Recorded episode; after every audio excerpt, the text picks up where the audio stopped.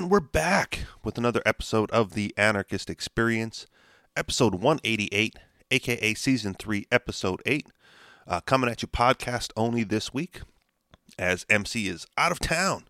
Uh, as always, I'm your host, Mr. Richie Rich. And, as you know, uh, when MC is out of town, this turns into an episode of uh, Richie Rich Reads the News, uh, because here we're definitely uh, quantity over quality. So, without MC to to elevate uh, the discourse on the show, uh, you don't get much from me. So here we go. Uh, plus, Red Dead Redemption 2 came out this week, um, and I'm dying to get back to that. So here we go. Headlines uh, If we ignore government, will it go away? Headline uh, A law intended to protect crime victims is being used to shield the identities of police officers. A headline Why speaking like Pepe Le Pew may soon be a crime in France. A headline Brothers face $450,000 in fines for cutting trees on their own property without asking government first. Headline A nation horrified by toy bombs sent to Democrats as their government blows up kids with real ones. A headline Chicago seized a disabled woman's van, now it's scrap metal. And finally, headline South Carolina Island seeks chain business ban to maintain, quote unquote, unique character. And we're just going to run down the list uh, of those and probably get through all of them. Usually we don't get through all the, the headlines that we get to, um, but the this show and next week's show most likely I don't, MC's not going to be back next week either. Uh, will likely be this. So hopefully hopefully it'll be a good uh, prep week for me. Um, and then I'm thinking, th- was it three weeks from now, two weeks from now, uh, on that show, um, I'm looking to get a buddy on mine to to join the show, uh, hopefully on a regular basis, uh, and start doing his own little segment there. So hopefully, hopefully, hopefully, hopefully, change is coming up in the show. But for now, if we ignore government, will it go away? You know how kids will try to annoy you to get attention, and the more you react, the worse they get. Uh, if you acknowledge that they have the power to annoy you, they become little tyrants. And their parents would probably see it as an overreaction uh, to rip their fingers off the next time they poke you. Uh, there's really nothing you can do to stop them from poking you and still come out of the situation with your dignity. To physically force them to stop would be a massive overreaction, and to tell them to stop, poke them back, or appear annoyed will only encourage them further. You just have to ride it out. They'll eventually get bored, much quicker than you could be rid of the little brat by engaging. Unfortunately, little tyrants sometimes grow into big tyrants. Some become stalkers, and victims have to use the same old method to get rid of them. Of course, simply ignoring them is not enough, since the situation could become violent. You actually have to be prepared to rip their fingers off if they keep poking you. But according to Gavin de Becker in The Gift of Fear, most of the time, strictly cutting off all communication is the best tool you have. Uh, the Book of Fear is a book about how to recognize and respond to psychological tricks that bad people use against their victims. Uh, to get a stalker or crazy ex out of your life, you have to cut them off completely, De Becker says. Uh, quote, he views any response as progress. If you call the pursuer back, or agree to meet, or send him a note, or have somebody warn him off, uh, you buy another six weeks of his unwanted pursuit. Even sending police is not a good idea, unless the stalker has committed a serious crime that he or she will be arrested for.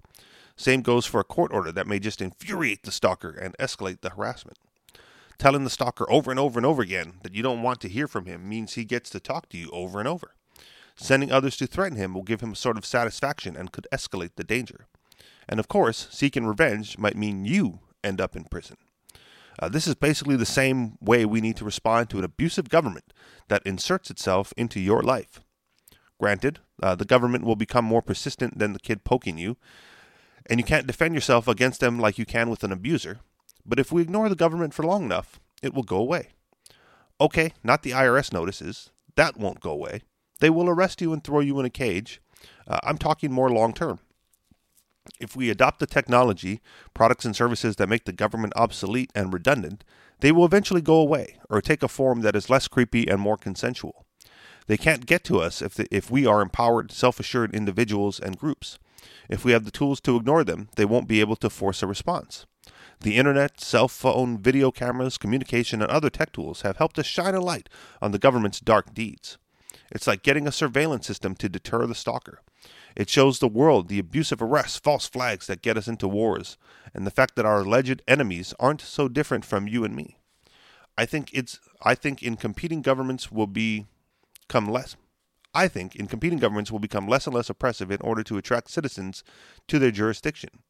It is easier to move than ever before, and certain countries like Estonia are on the cutting edge of modernization of modernizing government services. And I think we will see more and more options to choose governments that are better fit for our needs. I think cryptocurrencies will eventually hand control of finances and money back to individuals. And I think we need to stop allowing public schools to indoctrinate children and teens. Homeschooling or parenting with other parents uh, to form a homeschool cooperative is a step that every concerned parent can take. I'm serious when I say America would be better off ending public schools immediately and permanently. And you can read my seven reasons why here. Uh, link in the article. Uh, but getting violent and rallying around electoral us versus them politics will only encourage the government. Uh, let's make them as little a part of our lives as possible. I don't know what kind of time frame we are looking at to become completely rid of these tyrants, but tomorrow I'll discuss the three basic steps we can all take to reduce the impact of crazy, threatening stalker we call government. Uh, you don't have to play by the rules of the corrupt politician, manipulative media, and brainwashed peers. Uh, end of the article, and I don't have his follow up article, so we're not going to read that. Now, I will say this at the beginning of the article, the, the only minor disagreement I have is uh, I will rip a kid's finger off poking me. Um, maybe, maybe not literally, but figuratively. Uh, you know, my people have heard me say this before. My general life philosophy uh, is every minor inconvenience must be met with a gross overreaction.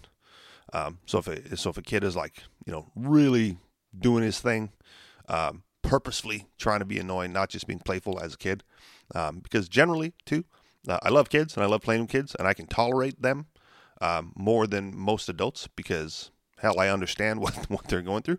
Uh, but the the purposeful annoyance or you know the destruction of property um, or, or that sort of thing um, definitely definitely will be met with a gross overreaction by me, um, regardless of you know regardless of what other people may think. Like I don't I don't have that sort of thought process where I care too much what other people think of how I behave or how I act. Like you know they they can sit and swirl with the rest of them. Um, but those that know me and you know like you know family and really close friends, uh, they know better, right? They they know the gross overreaction is coming. Number one, if they do it, um, so they don't do it, right? Which is a deterrent for them. Um, and you know when when it happens and they witness it, right? They know well that's just rich. So you know it's it's a it's a no big thing there either. Uh, even to the point where I know I've shared this, uh, you know, on the show before. Um, you know, even even going into court and dealing with the state uh, in those matters, right? They they have at one point in time they had an understanding of just who in the hell I was um, because of my outrageous behavior prior in the court, right? Like I've had a I've had the prosecutor come up to me before trial and offer me a deal because you know he he knew um, that I, I don't pay the fines and all that other stuff. He's like, we you know we know you're an anarchist, we know you don't pay the fines, um, but we have to offer you this deal anyway, and hopefully, hopefully we can avoid this, you know, debacle. Um, so you know, so so that sort of behavior, the the gross overreaction, um, has a purpose for me, and it works for me uh, because people remember me, right? You know, I don't I don't need to be famous, but I'll settle for infamous um, if that's the way we have to go about it. So um, when when it comes to you know dealing with the state or all that other stuff, you know, ignore them as much as possible, work around them as much as possible. Uh, but if and when they bring the fight to you, um, don't be afraid to grossly overreact. Right? I mean, that's you know the the the the world may judge you crazy, but freedom-minded, liberty-oriented individuals uh, understand your frustration and you know will will you know be behind you or hopefully should get behind you uh, in those matters. And that's all i have to say about that. Headline a law intended to protect crime victims is being used to shield the identities of police officers. Uh, the vague wording of Marsy's law allows law enforcement to classify themselves as victims after shooting suspects a highway patrol officer in South Dakota is using a law intended to protect the identity of crime victims to keep his or her name from being publicly released after shooting a suspect. So called Marsy's laws are victims' rights regulations that, among other things, allow a crime victim to prohibit the release of information or records that could use to locate or harass the victim or the victim's family. Uh, the first Marsy's law was passed in California and enshrined in its state constitution. It has since spread to Illinois, Ohio, Montana, North Dakota, and South Dakota. What on earth does a victim's right law have to do with a police officer demanding to conceal his identity from the public? According to the Rapid City Journal, the officer in question shot 21 year old Kwong Gatlauk following a confrontation during a traffic stop. According to the police report, Gatlauk made statements intending some sort of self harm and fled from a police vehicle. In a confrontation, he apparently threw a beer can at the trooper and then tackled the trooper and tried to steal the trooper's gun, according to the reports. Uh, the trooper was able to keep his gun and shot the suspect twice. Because Gatlauk was subsequently charged with assaulting a trooper, the trooper is claiming that the right under Marsy's law to have his or her name kept confidential, even though this action happened in the course of public work, public police work, and much of the records involved are public records. the state's attorney general has agreed. South Dakota's Marsy's law does not have any sort of exceptions for law enforcement. As the Rapid City Journal notes, this is not the first time police officers has used the law to try to shield their names from disclosure. Several officers in North Dakota also used their version of Marsy's law to conceal their names uh, during the investigation of a police shooting. The American Civil Liberties Union has been critical of Marsy's law, partly because of their vagueness and partly because they can jeopardize defendants' due process rights. In May, Jeanne Hruska, the police director for the, of the ACLU's New Hampshire chapter, warned Would it prevent the release of names on, on crime reports, or would it reduce the amount of time the information that press outlets are allowed to provide the public regarding crimes? Could it give a victim and their attorney control over the limits of a victim's testimony at trial? Too much of the Marsy's Law narrative is abstract, obscuring what the implications would be for our legal system. The multi million dollar campaign that comes with Marsy's Law focuses on the intent of the law. But well meaning intent does not cure bad language. The concern over ambiguous language and unintended consequences are particularly acute because, unlike a statute, if problems arise with a constitutional experiment, legislatures' hands are effectively tied. To change even a few words requires another constitutional amendment. In South Dakota, they had to do exactly that to clarify the law, to make it clear that police could disclose important information to get help from the public, and to limit what was actually covered by the definition of a crime victim. In California, media outlets have to take a lawsuit all the way up to the state Supreme Court just to establish that law enforcement agencies could simply conceal the names of officers who had been involved in shootings. And they recently passed a law making public record of the police officers in situations involving deadly force and certain crimes. Uh, voters in six states Florida, Kentucky, Georgia, Nevada, North, Dakota, or North Carolina, and Oklahoma will be considering Marsy's law amendments for this state's constitutions in November. They should keep these likely unintended outcomes in mind. Uh, end of the article there. Now, I don't have much to say about this article other than the fact that it doesn't sound surprising, right? I mean, er- every law with good intentions uh, gets abused by those in power, uh, police included. Uh, so why wouldn't they try to take advantage uh, of every opportunity that they can uh, to get something to, to work in their favor?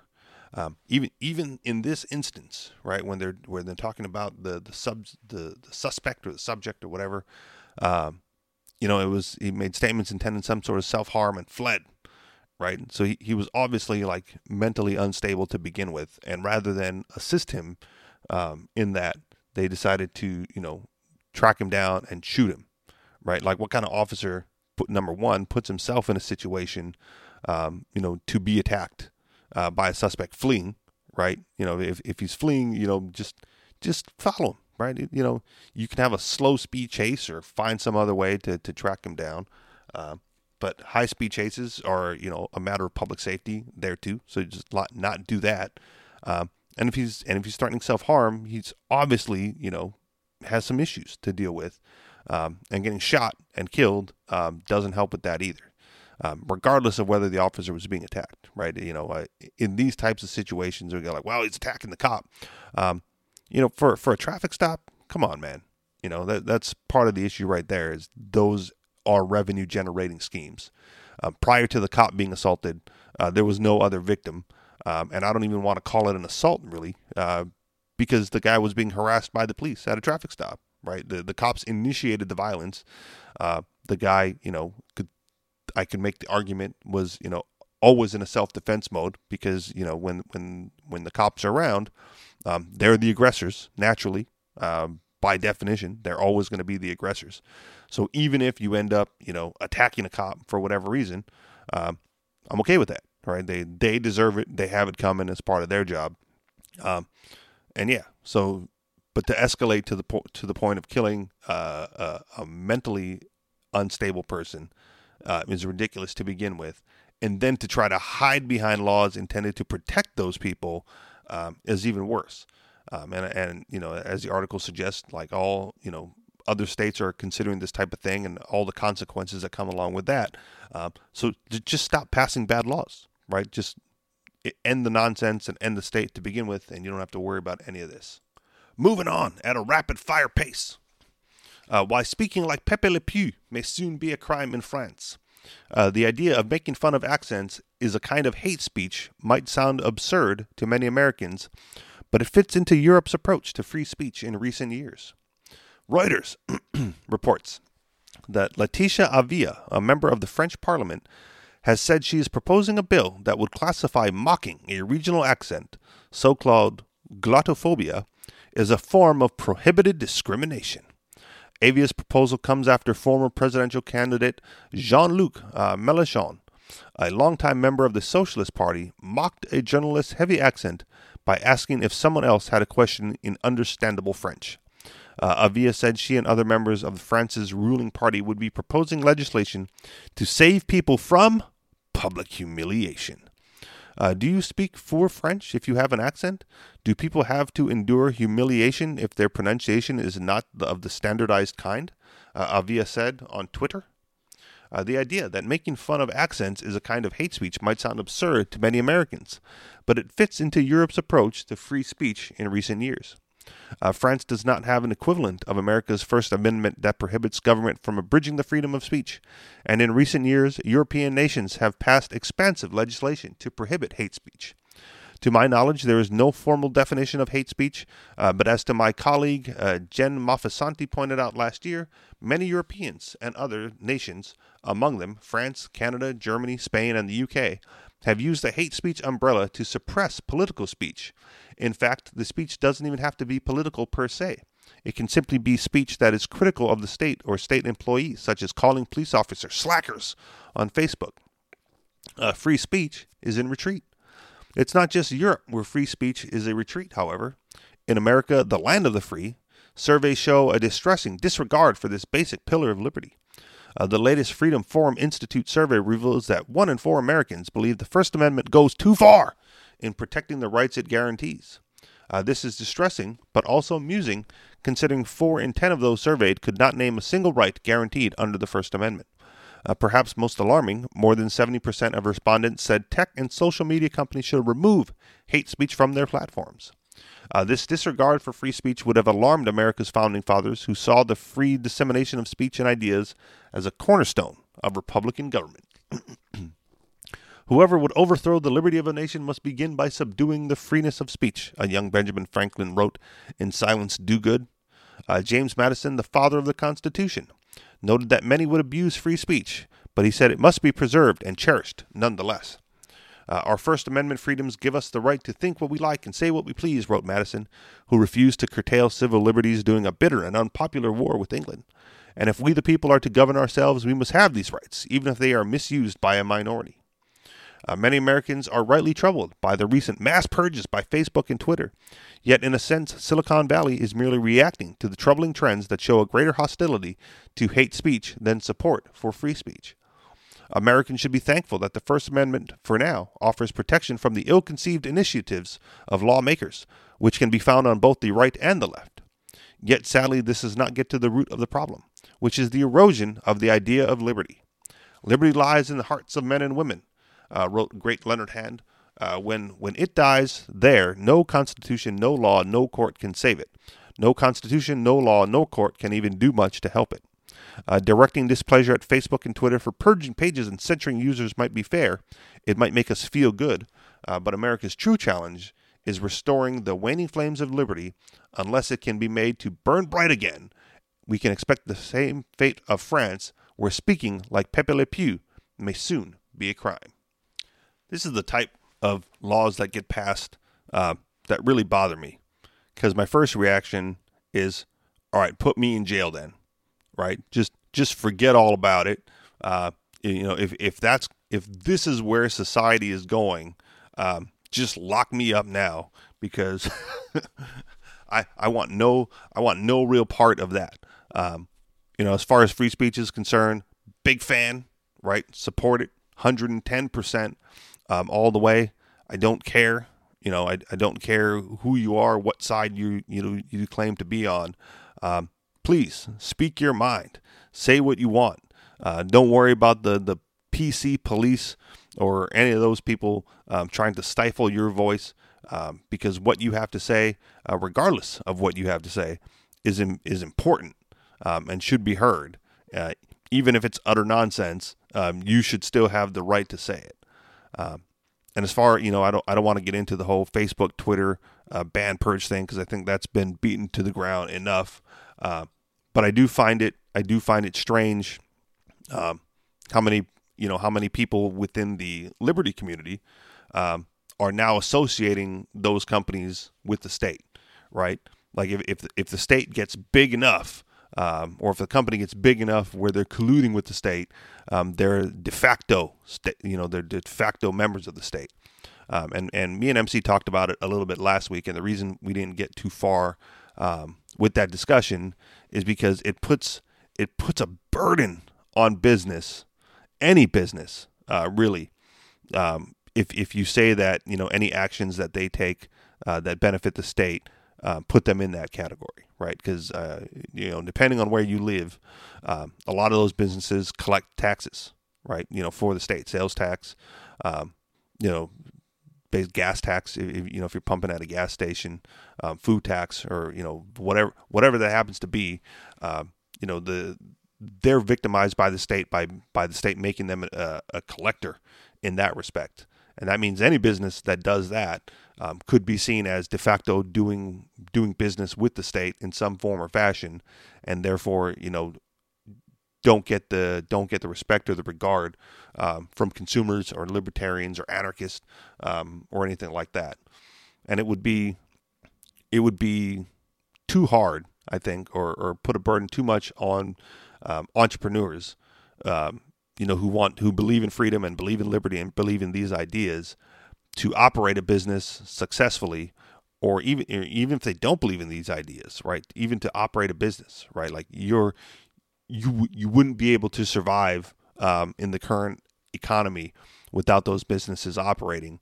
And regardless of where they get the protection from, um, whether whether it be the state or the local gang uh, or self-imposed or volunteers or whatever it happens to be, um, regardless of, of that, um, it's good that they're there, right? And and I guess a case could be made that you know Facebook and Twitter are, are you know detrimental to the health of society. Uh, but at the same time, you know, the, the service that they offer is used voluntarily uh, by everyone involved, right? They offer the service voluntarily. You accept the service voluntarily. You use it voluntarily. Um, they are not coercing. You know, if they were really the state, they would be coercing you into using the services, and that's just not true. If you don't want to be on Facebook, you don't have to be. If you don't want to be on Twitter, you don't have to be. The mere fact that you know they're doing what's best for their business by um, you know playing ball with the state is true for any business, and I don't want to lump them in that category ever. Now, bonus points, right, to the agorist businesses, uh, you know that that operate on the side bonus points to the gray market businesses um, that hide in the shadows, bonus points to the black market businesses um, that kept uh, customers served even through the bad times of whatever it is you know the, the state tries to impose you know bonus points there and they get a premium right? Those those goods are usually more expensive uh, than goods you find at the gas station or supermarket or convenience store or anything like that um, because of the the risk of doing it underground. Um, and that's another reason you know why regardless of the state involvement um, i don't i don't want to i don't want to group every business that does business with the state into that category because then you know it, it the alternative is for them to also go underground um, and that'll you know that'll spike the prices either so i'm not and, and again don't get me wrong i'm not saying that you know doing business with the state is a good thing um, i just respect business owners right? The same way I respect people that pay taxes, right? You know, for their for their fear of the consequences if they don't, right? I I I respect business owners who go like, well, they'll just come in and shut me down if I don't follow their rules, and that's not the business I'm in, right? If I get shut down, then I serve nobody. Um, so we'll, you know, in the current climate, we'll just we'll play ball as much as we can and do what we can on the side. Um, the same way I support individuals who you know have regular jobs, right? And they they go to work, they support their families, they they pay their taxes um, out of fear of of being you know caged and having you know their their family unsupported uh, for however long they're behind bars or killed right? You know the same way they do it out of fear. Um, i respect the businesses that also do it out of fear just to get by right? And, and until we can move them out of their fear zone and onto our side where we just don't care and we do what we want um, so long as we don't harm anybody anyway um, there there needs to be a little bit of leniency. And that's where i give um, that's the leniency that I give businesses um, who do business with the state. Right now, if, they, if it's again, it's different um, if they have like you know state contracts and are, are you know weapons providers for the military and, and that sort of thing. You know, those I could I, I could understand the case uh, for being a part of the state, right? Like the, the the Federal Reserve is not federal. It's you know it's just a reserve, or the, the post office isn't isn't a, a real federal agency. And yeah, they they are. You know that's you know they're not, but they are right. That those are the type of organizations that I could see I could see and say um, are state agencies as opposed to just um, regular organizations operating under the status paradigm.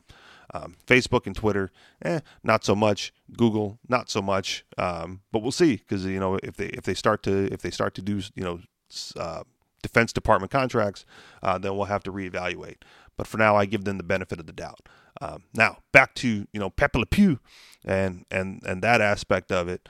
Um, yeah, if, you know if, if those laws come down that you know inhibit free speech, France or anywhere, I, I think what happens is um, someone gets away with it first, right? Fan, France bans uh, accent hate speech first, and then it kind of sort of travels around the world until it eventually gets to America. And we go like, well, look at that. They're doing it in Europe. And, and look how good it is for the French people who don't have to worry about being offended anymore. Like there, there's no offense taken at all in France because no, no offense is ever given. Um, isn't it a great idea that, and we should just uh, uh, adopt that idea here.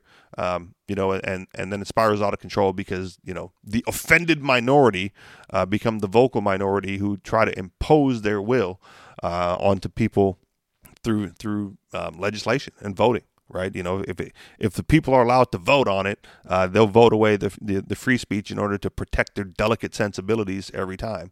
Uh, you know, I, I just recently uh, posted on Facebook, you know, in, in the middle of the show here. Um, I don't vote, but I also break bad laws. So I think that's the real win-win. Um, you know, I'm not I'm not going to vote for your oppression, uh, and if you vote to oppress me, um, I'm I'm we're we're going to have to fight about it. So um, so yeah, so if if you know if France passes laws banning uh, accent hate speech, I hope there's a bunch of French people making fun of it. Um, you know, the whatever liberty-minded Frenchies there happen to be, um, and if that nonsense ever comes here, um, I hope that we can all we can all laugh it off and continue to make fun of those who deserve to be made fun of. Uh, and if we have to do our our Pepe Le Pew accents from behind bars, then so be it there too. Moving on, firing right through this. Uh, this might be the most outrageous article we have today. Uh, brothers face $450,000 in fines for cutting trees on their own property without asking government first. Uh, for removing invasive trees on their property, two brothers are being fined a half a million dollars because they didn't ask the state for permission first. Uh, in the land of the free, you must ask permission from government before you modify your own property. If you do not first ask for permission and pay them, you can face heavy fines and or imprisonment. Uh, two brothers in Michigan are learning the hard way after they cut down trees on their own property. Uh, now the state is telling them to pay up a half a million dollars. Uh, Gary and Matt Percy have been told by their local rulers that because they failed to obtain the proper permits before cutting down 1,400 trees on their property, they now owe 225 to $450 per tree. Uh, the brothers own a 16 acre plot of land that they cleared in preparation for planting a Christmas tree farm, according to their attorney, Michael J. Pattwell, but they didn't ask the government for permission first, so now they must pay up. Uh, Canton Tree Police showed up, said Pattwell. Uh, Canton's Township tree removal ordinance prohibits landowners from removing trees from private property without government permission, which may be obtained by either payment into the township's so called tree fund or on site replacement with trees of certain designated trunk diameters. What's more, the property was full of invasive plants and not really trees. Uh, the land was filled with invasive plants like phragmites, buckthorn, and autumn olive, Pattwell said, uh, but the government disagrees. To assess the fines, local off officials had their expert arborists survey a nearby property which claims they had similar trees. Uh, they identified certain plots, Township Attorney Kristen Kolb said. They identified the number and types of trees and did some math to figure out approximately how many trees. According to MLive, the arborist estimated 1,385 tree trunks, uh, trees with trunk diameters of 6 inches or more were removed. Uh, this could mean 225 to $300 per tree in penalties. Another 100 landmark trees were also removed. The township estimates uh, the township estimated meaning another $450 each. According to the brothers' attorney, however, the government uses a broad set of terms to define tree, which makes just about anything fit the definition, even invasive brush and dead trees. Uh, Canton Township defines trees as any woody plant with at least one well defined stem and having a minimum diameter at breast height of 3 inches. Uh, the Percy's parcel was used historically by a local farmer for dairy pasture, so much of the vegetation on the parcel was uh, invasive buckthorn, scrub brush, and dead ash tree. According to MLive, Patterson also pointed out an exemption in the township ordinance, which states all agricultural farming operations, commercial nursery tree farm operations, and occupied lots of less than two acres in size, including utility companies and public tree trimming agencies, shall be exempt from all permit requirements of this article. Uh, based on the aforementioned ordinance, the brothers were clearly within the law. But this is irrelevant to the officials who want their money. Uh, the Percy brothers believed they were exercising a state and local exemption for farming when they cleared the land, but officials arrived on site and signaled immediately their intention to levy big fines in the excess of $700,000, Pattwell says. Uh, but that's not what the case is about. We're talking here about a parcel of former pasture land surrounded entirely by industrial activity. The case is about misguided overreach. It is unavoidably about whether people who own property are allowed to use it. We contend that Percy Brothers exercised a farming exemption in the local tree removal law to clear their historic pastures behind the business and develop a Christmas tree farm. Even if the brothers weren't protected under the local exemption, the idea that government officials can and will levy fines against a person in the land of the free for cutting down trees on their own property without paying without first paying the government a fee is tyrannical. Uh, cutting down a tree posed no threat to wildlife, no threat to neighboring property owners, and was in the best interest of the brothers. However, because they failed to pay the state and ask for permission, they will now be extorted. Uh, rest assured, if they refuse to pay this extortion fee, state agents, like armed with AR 15s, will come to their home and kidnap them. If they resist, these armed men attempting to kidnap them, they will be killed. And we can still call this geographic region, known as the United States, the land of the free. Uh, end of the article. I think the article hits on the head what is most egregious about this, um, and that's what you can and cannot do on your own property with your own property or with your own possessions if you're one of those people. Um, and it's the it's the argument that has to be made constantly. Otherwise, we shift back into the well, this, if the state's going to exist, this is how it has to be type of a thing. Uh, much like our uh, one of the articles we did, um, I think last week's show, right, where it's uh, yeah the the lottery the the property rights lottery um, or the rental lottery that was going on in what was it, California or whatever. Um, this also seems to be, you know, a, a case of average, everyday, regular people um, getting caught in the web. Right? It's it's not like these people were anarchists. It's not like they were, uh, you know, liberty minded uh, in any way. Um, they were farmers, right? You know, Christmas tree farmers with a with a big plot of land, look and entrepreneurial at that, right? Which is what we just talked about. Uh, and looking to to use that land um, to enhance their economic position, right? And you know, it, it, they're not they're not fighting uh, the state on principle. They're not saying, um, you know, well, we do this is our land, so we do what we want, and goddamn you all to hell, um, which would be nice, but not the case, right? They're they're saying that. Um, you know, based on the, the use case that we're going to be using the land, it, it falls within your rules, your exemptions um, on whether or not we need to to get this permit, right? and and you know and then they note how broadly the words are defined you know to to to, to make their case um, that this shouldn't have been a crime in the first place um, but not making the case that the, the government doesn't have the right right because if, if they were using in in their own minds um, in my thought in in my mind uh, in their own thought process um, if they were using it, if they were just you know cutting trees uh, willy nilly and didn't think they had an exception, or if someone else was doing the same thing without the exception, um, they would probably say, yeah, uh, you know, the, the, state the state has a right uh, to enforce those laws. Um, but because but because in our case, in our case, we have this exception thing, um, therefore it it you know it it's it need not enforce it on us. Um, it's just one way to fight it, right? I mean, it's it's it's not the ideal argument that I would make. Uh, again, um, I'm I'm the purist, right? I'm on the extreme end of, of most things um, when it comes to you know liberty and freedom and anarchy and that sort of thing. Uh, but I also I also have an understanding that the middle ground exists, and that there are some people working to get more middle ground right? There, there are those you know you call them inside the system, um, people who are, are you know fighting the good fight, um, but within the confines within the confines of the state rule book, which you know whatever to, to each his own.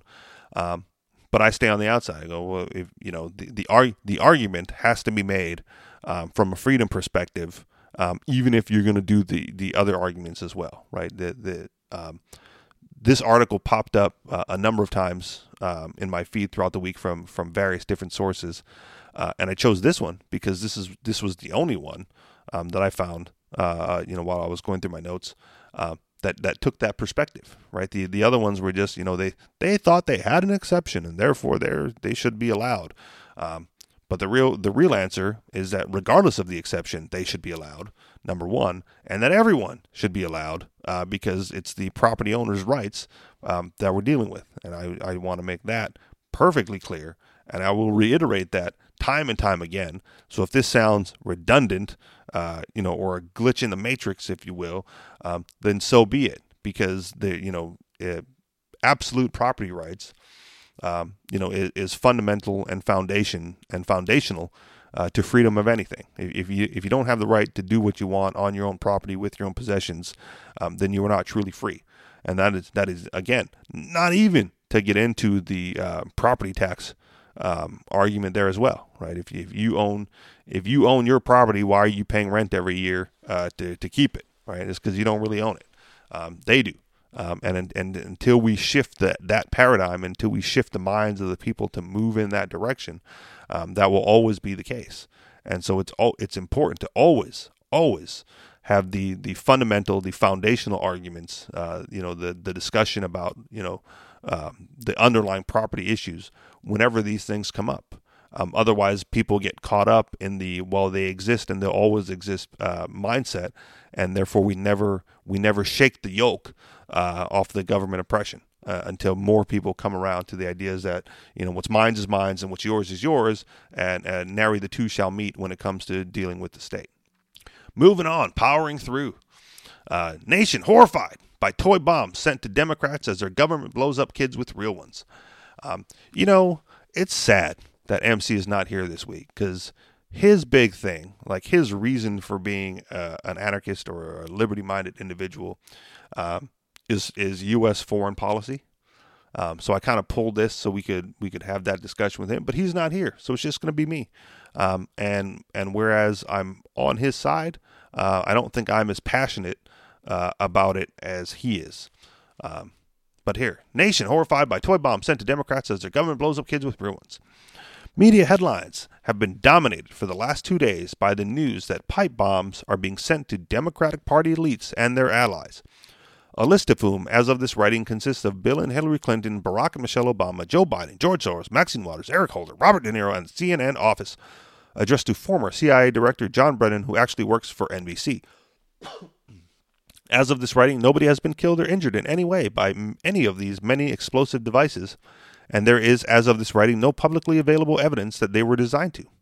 As of this writing, there is no evidence that the devices were intended to do anything than what they have done stir up fear and grab headlines. And of course, it is a good thing that nobody has been hurt by these devices. Obviously, targeting anyone with packages containing explosive materials is terrible, even if those devices were not rigged with the intention of detonating and harming anyone.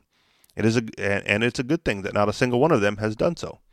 It is a good thing that none of Americans' political elites were targeted by the sort of explosive devices that Americans, uh, that America drops on people in other countries every single day. You know, the kind that actually explode uh, from Twitter. Apparently, some Acme comedy bombs mailed to a number of extremely rich people, which thankfully didn't hurt anybody at all, are infinitely more newsworthy than the real bombs which maim and destroy children in Yemen on an industrial scale.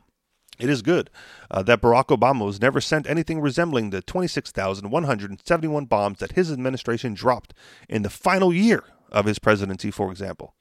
It is a good that neither the first U.S. president to serve every minute of his administration under wartime, uh, nor who nor those who served as part of that administration, like Joe Biden or Hillary Clinton, were targeted with the kind of weapons which were deployed against impoverished people in other nations every single day for eight uh, for all eight years.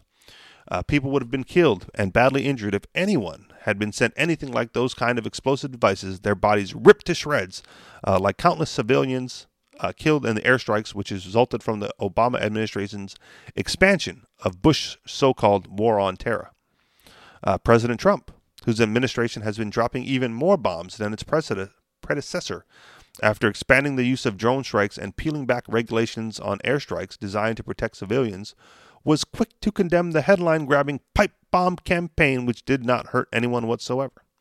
A major federal investigation is now underway, said the president, who continues to assist Saudi Arabia in murdering untold tens of thousands of civilians in Yemen. The full weight of our government is being deployed to conduct the investigation and bring those responsible for these despicable acts to justice. Uh, right now, the only political debate happening over these bomb scares is who is responsible for them. I'm being told by everyone that the left of Ted Cruz that I'm required to believe that this was with 100% certainty a terrorist plot orchestrated by Trump supporters uh, due to the president's hateful rhetoric against the people who've been targeted. And if I don't subscribe to that belief, it means I'm a Nazi. Uh, meanwhile, Trump supporters are telling me that this is a deep state false flag designed to get Democrats elected in the midterm because sarcasm, Republicans are totally not in bed with the alliance of plutocrats and government agencies known as the deep state, uh, and sarcasm. Um, and uh, j- jumping out of the article real quick, uh, only because they, they have since uh, arrested a suspect. Um, and I'm not going to do a follow up article on that. So if you want to, if if you, if you don't already know, um, someone's been arrested, detained, and you know, uh, Google the news for that. Uh, back into the article because this is the important stuff. But the fact of the matter is that next to nothing is known about this case. As of this writing, there isn't even a suspect yet. Ah, there you go. The proper thing to do is when the mass media is telling us uh, with a unified voice to be afraid of something is to remain agnostic and very, very skeptical of everything we're being told. Uh, there are any number of possible explanations for this spat of impotent pipe bombs, many of which don't involve a partisan explanation at all. Uh, without endorsing any particular one, there are, for example, a few sociopathic government agencies in the U.S. who would love nothing more than to manufacture support uh, for more intrusive domestic counterterrorism powers. But partisan explanations are possible as well. Maybe there really is a Trump supporter out there who either A, wanted to scare Democratic elites without hurting them and didn't realize doing so would only generate sympathy and unify dem- Democrats right before midterms, or B, is really, really consistent in being really, really bad at making pipe bombs. Who knows? Uh, the important thing is to remain agnostic and skeptical. Meanwhile, while we wait for copious amounts of facts and evidence before forming a solid opinion, uh, one way or the other, how about a little interest in the people who are being targeted with actual bombs that actually explode by the empire these dem- democratic elites serve? That, in my opinion, is one debate we should always be having. Uh, so just like the last article, um, you know, getting getting to the heart of the of the matter, or at least in this case, shifting it to to what's what's more important. Um, and like you know, if, if, MC were here, he'd be livid. Uh, I'll bet um, because of the of the U.S. foreign policy, right? I mean, uh, you know, it's it's it's not even funny um, at this point how bad it's getting in other countries, um, and then they wonder, they wonder wonder, wonder, wonder um, why there's so many migrants uh, leaving their homelands trying to get to you know uh, safety, I guess, in, in Europe and the United States, uh, where where applicable, um, is because things are bad, and and things are bad usually if if not um, if not U.S. foreign military policy, U.S. Um, foreign economic policy, right? If if if you go in and support um, dictators that destroy the economy. Um, you know, and, and the people are starving and hungry and, and wanting to get out, they're going to leave. And where are they going to go? Well, where they can where they can find find you know freedom, a little bit of it at least, um, and better their economic situation. Or in the case of you know Yemen and Syria and, and you know the, those other you know brown foreign countries, uh, you know they're they're going to migrate out where they're not getting blown up and having their homes and businesses and families killed and destroyed. Um, just you know, it just has to be that way, and it's not. You know, it's despite the cultural difference, um, it's hard to blame them um, for wanting to for wanting to seek safety.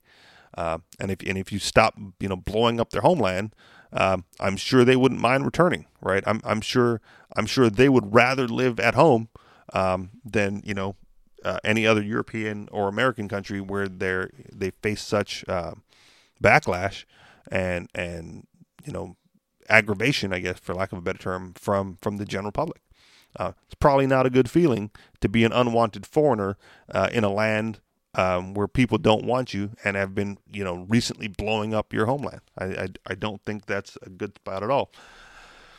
And if they come in and attempt to like change the culture, which a lot of people are worried about, well, then you know, take some responsibility for that. Um, insofar as you know, supporting supporting the war with your tax dollars, um, you know, supporting the uh, the the presidency with your votes, right? Supporting the foreign policy with your mindset, um, and doing all those things that put these people in harm's way. Uh, if you didn't, if you know, if, if I always say the the only real um, the only real protest is a tax protest, uh, and it, and if you're still giving them your money, well then you're you're paying for some of this, right? You know, withhold as much as you can. Again, I, we won't get into it, but withhold as much as you can and don't pay them you know, if, if they can't pay to build the bombs, you know, they'll they'll probably still find a way. But at least you do you don't have to take some of the responsibility uh, for doing that. So bl- blowing up people in other countries, uh, you know, doesn't do any good on either way because all of a sudden now they want to invade yours or they're dead, um, and whoever's left, you know, doesn't like you very much. So it's a it's a bad deal all the way around. Um, and again, I'm sure MC would be much more eloquent um, with his thoughts about this because it's it's more his thing than mine. Like I don't support it. Um, I actively oppose it as much as I possibly can by withholding my tax dollars. Um, but at the same time, um, I'm just, you know, I'm I'm also like a let's fix here before we go there type of thing. So you know, end the state um, and and leave the troops behind to do whatever they want over there. I guess. Uh, moving on. Chicago seized a disabled woman's van. Now it's scrap metal. Uh, the city decided her van was an abandoned vehicle, even though it clearly wasn't.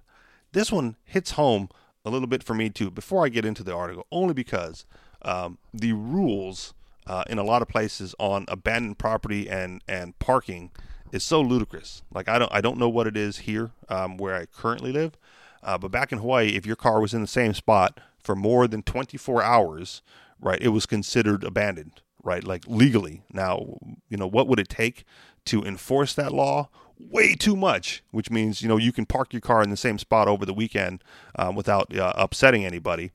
Uh, but in my case, you know, that I, I had my car towed uh, because they, they built the no parking zone around it um, when, when I was using another car for work right? Like I, or my moped for work. I, I parked my car. Um, I, I used it, you know, for, for longer drives, but I commuted mainly on my moped because it was easier, cheaper, and, and faster to get around town. Um, so I didn't even notice, you know, that they had built a no parking zone around my car. Like my car was parked, it was legal to park there, and then all of a sudden they said, nope, you can't park here, and then they towed it. Um, and that's, you know, that's one of the reasons why I found out about the the the no parking in a, in you know the the the one day abandon law. Um, you know, and and even you know on on our job sites when we had clearly posted no parking zones um, because we were you know bringing you know dumpsters um, and had to get that delivered. Um, you know, I felt bad about towing the cars that were parked there because like, do we know like who who was here? You know, when this car got parked here, was our sign up when we put our sign up? Um, was this a vacant spot? Uh, did they were they given notice? You know, if did we put the did they do like you know did my company do like uh, the, the other company did me um, and put the no parking sign up around the car? Because if so like you know screw it he was here first and it's a public road. Um, i'm not willing to sign off on towing and i'm not willing to call the cops on that. Um, but it's still you know they go like well he's got 24 hours otherwise it's abandoned. Uh, well you know you make the call then man because i i'm i want no part of this. Um, you know, even even though it's even though it's delaying our work, um, the, if there's no way for me with her firsthand exper- experience or or you know yeah there's no there's no way with me with firsthand experience to know who was here first um, and I'm not willing to do the same thing to that guy as the cops did to me So this lady, even worse than that. a disabled Chicago woman was deprived of her only form of transportation after the city decided her wheelchair accessible van was an abandoned vehicle. For more than a decade, Andrea Santiago's family parked her van along different parts of the same street. The van, equipped with a hydraulic lift worth about $15,000, according to WBBM, uh, which reviewed years of Google Earth images, the van was regularly parked legally. It was her only mode of transportation, uh, attorney J.C. Zollner, who's representing Santiago's family, explained to Reason. It was my freedom, Santiago, who has multiple sclerosis, tells WBBM. Uh, Santiago relied on the van to get to doctor's appointments, among other places, but in June, an investigator from the Chicago Department of Streets and Sanitation put a notice on the vehicle. If the van wasn't moved in the next week, the notice said, the city would treat it like an abandoned vehicle and tow it away. According to spokesperson Marjani Williams, the department only investigates potentially abandoned vehicles that have been reported by residents. In this case, WBBM reported the department received just one 311 call, and the caller misidentified Santiago's GMC van as a Chevy sedan. Uh, but it shouldn't have been. It shouldn't have ended up mattering. When they saw that the van had been moved, Santiago's family went above and beyond. Uh, we scraped everything off the window. We put up a sign said the vehicle is not abandoned. Her son-in-law Mike Riley tells WBBM. We even left a cell phone number for my wife uh, so they could call, and we moved the van up one spot. Uh, it wasn't enough. No reasonable person could conclude that it was a deserted vehicle, says uh, Zollner. They just came in and took it away, took it anyways. Technically, it wasn't the city that took the car. Uh, United Road Towing, uh, which has a $60 million contract with the Chicago government, towed the van to the auto pound. URT is the same company that declared bankruptcy last year following a $5 million judgment in a class action suit from people claiming their cars were towed without their permission. According to WBBM, the company kept Santiago's van at the United Auto Pound for two weeks, and then, as contract law allowed them to do so, uh, they bought it from the city for $15. It wound up in a salvage yard where it was sold for scrap and crushed. Uh, Williams said the city sends pre tow notices via mail to whoever's name is on potentially abandoned vehicles registration, and according to the department statement, owners receive another notice via certified mail after the vehicle is impounded. Uh, Zollner disputes this, uh, that this is how the department operates. They do not send you a letter until after the car has been towed, he said. Your car could be sitting a block away from you, and if the city thinks it's abandoned, they won't even tell you that they think it's abandoned before they take it. Uh, Santiago's family claimed they received no warning aside from the abandoned uh, vehicle sticker, and they didn't hear anything after it was impounded either. Not a phone call, not a letter in the mail, uh, Riley tells WBBM. We received no notification whatsoever. As long as they moved the car, they should have been in the clear. If there's proof that the vehicle was moved, then we will not tow the vehicle, Williams said. Investigators do their due diligence, she explained, though she wouldn't say if they found proof that the vehicle that the van was moved. Uh, like Santiago, Chicago's Alderman Nick Sposato uh, of the 38th Ward has multiple sclerosis. He thinks the city messed up. I fully say we made a mistake, and this can't happen in the future, he tells WBBM. In this case, he suggests a little common sense might have gone a long way. You would hope people would have a little more compassion and have a half a brain to say, I can see the lift in here, I can see the handicap plates. Do I really want to be towing this? Sposato said. Uh, Chicago has a long history of t- taking away without good reason. In April, Reason CJ Ciaramella published an investigation into how the city generates revenue by impounding innocent people's vehicles. Between 2012 and 2017 alone, Chicago wrapped up $114 uh, in vehicle impound fines. As for Santiago, Zona says he's taking every action possible to ensure she gets reimbursed. We're going to do whatever we need to do to make sure she gets remedied, he said. Uh, end of the article. The other thing I will add to this is, you know, in, in my particular case, and I'm sure, you know, even if they were able to get the van back, um, there, there's like zero recourse when dealing with towing companies, right? They they tow it, and then in order to get it back, you have to pay them. There, there's no there's no uh, dispute resolution at all. Uh, they have your vehicle, they lock it up, you know, behind a gate, and in order to get it out, you give them money, or they just don't let it out. There's no, you know, they think that what they have is done in the right, and because because this is another one of those, you know, pseudo uh, state-run agencies, you know, um, and I'll I will I will put this in the same you know same realm um, with the with these contracts as um, as the post office and as the Federal Reserve. This is less this is less like um, Facebook and Twitter um, because you're not you're not dealing with these people on a voluntary basis, right? If if the, if if you wanted their services, you would call, um, but they're actively stealing from you and then you know extorting you to get to get your to get your property back. Um, and any act of aggression towards them is viewed as an act of aggression, you know, um, towards the state, so to speak, because you know the state will be on their side um, in that matter. Um, so there's there's no way there's no way to hold them accountable. Um, and as you saw, you know, even when they when you win a class action suit, they declare bankruptcy, so you don't get any remedy there. Um, in the case of of, uh, of this woman, this you know handicapped woman, um, how long is it going to take to get her a new van, a new lift, get all that installed, and then who's going to front those fees and those costs um, while the while the state tries to figure out um, who was in the right and who was in the wrong on there, and then how to and who's going to reimburse her. Hopefully, it'll be the towing company, um, you know, alone. Because if it, if the state has to reimburse and get sued, well, then guess who also takes the hit? Um, another ding to the taxpayers. So, an all towing companies are an all around bad situation um, when they when they have contracts with the state. If they're just a tow truck guy, um, and you like you call and say, "Hey, I you know I'm stuck, man. Can you t- can you give me a tow?" Then I'm all for it, right? That's a that's a legitimate service provided by society. Um, but towing people off the states as a service to the state um, is is despicable, and all those people should be hung and quartered as well. Oh man, look at that! I think I'm gonna make it on time. Uh, last article. Good thing I got enough. South Carolina Island seeks chain business ban to maintain unique character. Uh, a South Carolina Ina, South Carolina island uh, might soon ban chain restaurants and other stores from opening up new locations. Uh, one of the band's main goals, according to the proposed ordinance, is to maintain the island's unique character. About 2,400 people live on Folly Beach Island, which itself is a part of the city of Folly Beach, South Carolina. The ordinance passed early this month by the City Council will prohibit uh, formulas businesses with the downtown commercial, island commercial, and marine commercial districts. Formula businesses, meanwhile, are defined as establishments with 10 or more outlets anywhere in the world and with standardized services such as merchandise, trademarks, logo, uniforms, decor, etc. Uh, the island is currently home to a Subway restaurant and a BP gas station, though neither establishment would be affected by the ban. Uh, Folly Beach Island already has a ban on drive through businesses in place. Uh, the ban on chain businesses was originally proposed by a nonprofit group, Lowcountry Local First, the Charleston Post and Courier reports. This is not a new model.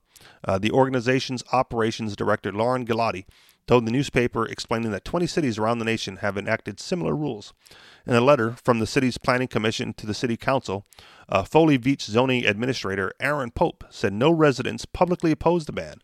As a result, the commission approved the ordinance and referred to its recommendation to the city council. Uh, Folly Beach Mayor Tim Goodwin, who supported the measure, says it's meant to help small businesses.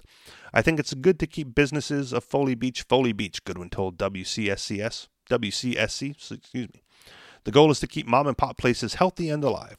The goal is reflected in the wording of the ordinance itself. The proposed ban, which is up for final vote next month, is meant to preserve the unique character of non resident areas on Folly Island proper. Uh, the ordinance is also supposed to provide employment opportunities. Uh, not everyone supports it. South Carolina Restaurant and Lodging Association spokesperson Katie Montgomery told the Post and Courier that businesses should be a reflection of their local communities and be a cohesive part of their neighborhoods. But, she adds, too broad stroke of a ban could be prohibitive to growing restaurant groups and to customers looking for a diverse dining option. Uh, Montgomery has a point. The ban may, may be well intentioned, but it's misguided all the same. If consumers want to pay more for town character and mom and pop businesses, then they will. In general, the government, whether it be at the federal, state, or local level, should not be in the business of propping up businesses just for the sake of keeping them open. Uh, folks who want cheaper options should have their access to these options cut off just because the government says so. It's simple logic, as food lawyer Baylen Linnekin Linnekin noted in a 2016 piece for Reason. Uh, studies of the best places to eat often conclude that the more restaurants a city has per capita, the better its restaurant scene. It's no surprise that the more choices a consumer has, the better off that consumer is. Plus, subsidizing local business is a form of crony capitalism, as Reason's Katherine Mangu-Ward argued in 2013. She's right. for the sake of consumers, Folly Beach should not shouldn't get in the way of the free market. Um, I think those last few paragraphs kind of sums it up for me. Just keep the government out of business of doing business, um, and let the market decide. If people want mom and pop, they'll pay for it, um, and they want you know, and the chain restaurants will sell off if, if no one's eating there, right? If, if if McDonald's pops up on Folly Beach and everyone goes, no, I, I like Susie's barbecue better, um, then you know McDonald's ends up shuttering its doors, and it gives an opportunity for another, you know, Fred's Franken hot dog shop uh, or something like that from popping up. Um, my own my my only experience with this uh, is I have a friend who runs some restaurants out in California and kind of on the west, and sucker just opened up a, a, shop in Hawaii like weeks after we left. So I'm a little disappointed in that. Um, but at one point we were visiting California, um, where his like you know home base restaurant I guess uh, is located, and we couldn't find it. We're like, where the hell is this sandwich shop? And the only thing that we found where his sandwich shop used to be um, was a similarly named sandwich shop, right? Um, and and if you if you need to know, uh, the place is Ike's uh, Love and Sandwiches, best sandwiches I've ever had. Um, and where his shop uh, in, in, his home base shop used to be was now a Mike's uh, sandwich shop. Um, I went, wow, that's weird. Like from from Ike's to Mike's. Um, and so I talked to him, like, dude, like, is Mike yours? And if so, why the name change? Like, you you know, your brand is Ike's because you're Ike. Um, and his answer was that the that particular city uh, also has a similar ban on chain restaurants. So as long as there were so many uh, Ikes, um, you know, in and around the area, or, or however many there were open, um, that particular one because it was in like you know the the city limits or the the county limits that uh, you know had the ban on that sort of chain restaurants. Um, he simply had to like change the name to something else and, and lose a little bit of the, the branding and marketing there. Um, so I'm, I'm sure you know just just like good agorists do, and I, and I don't consider him one. Um, we, we haven't had those type of conversations, um, but there's there's going to be a workaround, right? You know, and you know, just just like what was it, coming to America, right? Instead of a McDonald's on Folly Island, you might see a McDowell's uh, owned by the McDonald's Corporation, branded somehow differently in some in some form or fashion, uh, just to get by, um, just to get by the silly ban. Um, but I think the main point is let the consumers decide, let the let the market decide, um, let people have their options, and if they want chain restaurants, then you know so be it. Get with the times, Folly, Folly Island, Phony Island, get with the times. Um, just like anywhere else, you know, with with articles going back to 2013 and probably prior to that, uh, crony capitalism needs to come to an end. State involvement in businesses need to come to an end. Um, and even though I know at the beginning of the show, um, I made the claim that you know businesses who involve themselves with the state should kind of get a pass. Um, there's a there's a big difference than those who just happen to be doing state business uh, and those who are actively using the state to crush the competition. Um, and in, in and again, I want to just reiterate in the case of Facebook and Twitter, um, whereas they may be doing that, there's still voluntary services and there's still uh, opportunities abound um, to get out of that. So I will say um, here on, on, this show, um, I think we're going to wrap it up. So thank you very much for listening. Uh, you guys know where to find us: anarchistexperience.com, facebook.com slash uh, anarchistexperience. And now we're on Minds, minds.com slash the anarchist experience. Uh, get the discussion in the groups on Facebook, facebook.com slash groups slash anarchist experience. Uh, I got through all the articles, so there's no real reason to go there unless you want to see uh, stuff from, from the past. Uh, Twitter, twitter.com slash the anarchist exp and if you'd like to contribute to the show financially do that through patreon patreon.com slash the anarchist experience. Uh, thank you very much for listening and i will talk to y'all next week. Uh, mc back hopefully in two weeks. Peace